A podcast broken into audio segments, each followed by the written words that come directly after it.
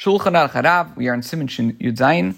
We begin the eleventh and final halacha of this section. Halacha Yud Aleph. When a person twists uh, strands into a cord, regardless of the type of material used, he is liable for performing a derivative of the forbidden labor of tying. The measure required for one to be liable according to scriptural law is a cord long enough to remain twisted without having to be tied at its end. Thus, the work he performed will endure. According to rabbinic law, making even the shortest cord is forbidden. Now, the Rebbe says in 340 that although one is not liable for performing less than the minimum measure of a forbidden labor, it is forbidden to, to do so according to scriptural law. On that basis, the Marim Mekayim questions why here the Alter Rebbe states that the prohibition is rabbinic in origin. Drawing on the Alter Rebbe's statements in his Kuntres Acharon, the Marim Mekayim explains that making a thread that will not last is not considered as a significant activity at all. Therefore, there is no basis for it being forbidden according to scriptural law. Okay. Continue the Allah Similarly, one who separates the threads of a cord is liable, liable for performing a derivative of the forbidden labor of untying. The minimum measure of liability is the same as for making a cord. Such a person is liable only when, when, he, when he does not have a destructive intent. Why? For anyone who performs a forbidden labor uh, with a destructive intent it's exempt according to scriptural law.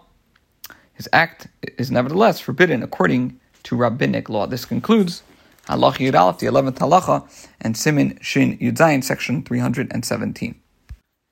We're now going to go over to Siman Shin Chaf, section 320, and discuss Dine Schita, the Shabbos, laws governing squeezing out liquids on Shabbos. Halacha Aleph 1. One who squeezes olives to extract their oil or grapes to extract their juice is liable, and it's also assur on Yom Tov, because he's extracting liquid from the fruit. Now in section 305, it was explained that anyone who extracts food or liquid from the place where it is enclosed performs a derivative of the forbidden labor of threshing. And it is that toiledes hadosh. Um, in the Kuntres Acharon and section 319, it explains that even though the forbidden labor of threshing is performed with a kli, an implement, and extracting is performed by hand, biyad, extracting is considered a derivative of threshing. Continuing the halacha, nevertheless, um, according to scriptural law, it is permitted to squeeze any other fruits to extract their juice, because all fruit juices, with the exception of olive and grape products, are not classified as liquids, but rather as food. Hence, squeezing out their juice juices is considered to be separating one food from another, and the prohibition against extracting does not apply as explained in that source. Now, there are two different ways of explaining what the Rebbe said that uh, other fruit juices, with the exception of olive um, and grape products, that's not considered liquid. One is that other fruits are primarily planted to be eaten as food rather than to be used uh, to produce juice. Grapes and olives, by contrast, are planted primarily for their liquids. And of the seven, seven substances deemed as liquids according to scriptural law, the only substances produced from fruits is in, the, in that category are wine and olive oil. According to the first view, it could be postulated that if other fruit or vegetables are grown primarily to produce juice, the juice could be considered as liquids, minatoida. And uh, Shabbos Kehalacha discusses this issue at length, noting that many later authorities have questioned the status of citrus fruits, for by and large they are grown to produce juice.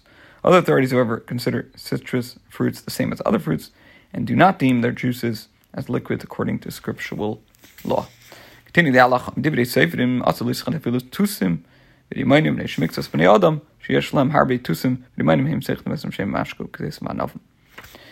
According to rabbinic law, it is forbidden to squeeze other fruits, even berries and pomegranates, since people, since some people who have an abundance of berries and pomegranates, squeeze them for their juice, and were other people to, uh, to also have an abundance of those fruits, of these fruits, for they would, uh, they too would customarily squeeze them for their juice. Whenever one squeezes them for the sake of their juice, his intent causes them to be deemed as liquids according to rabbinic law.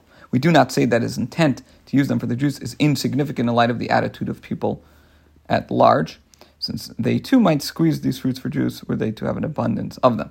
Similarly, the species of pears called uh, they're called baran, that are squeezed for the juice in certain places are forbidden to be squeezed on Shabbos. The rationale is that it's possible that were the inhabitants of the world at large to possess an abundance of such pears as do those places, they would also squeeze the pears for the sake of their juice. The same applies to other similar, to all similar fruit. This concludes today's share.